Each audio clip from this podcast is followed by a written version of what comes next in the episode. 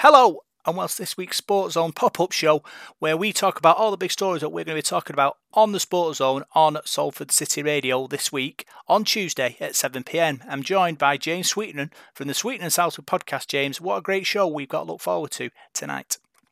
Absolutely. I mean, the things we've got to talk about on the show. Let's kick it off with an incredible European Championship quarter-final fixture between Belgium and Italy, two of the heavyweights in this tournament, two of the big dogs and one of them's going on. Who knows who's going to win this one? I mean, Belgium came through a real tough affair with Portugal. Italy, of course, beating Austria. That one going all the way to extra time.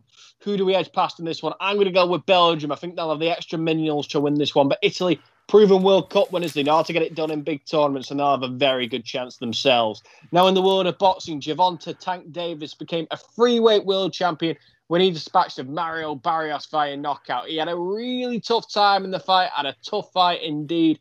He was down on the scorecards in many people have used, but he clawed it back and managed to get the knockout in the later rounds. We discussed if his regular belt is a proper world title, and indeed if he's big enough to fight at these higher weight classes. Yeah, there's loads and loads to go at. We've got all your rugby league chat. We talk Salford Red Devils who suffered defeat against Leeds Rhinos with the player sent off and two players in the sin bin.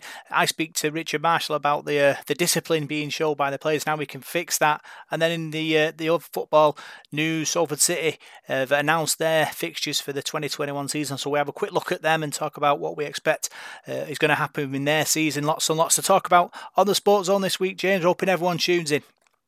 Most certainly. I mean, it's European football season, is it? Everybody's glued to their screens for the European Championship and tuning into the sports zone to all of our views.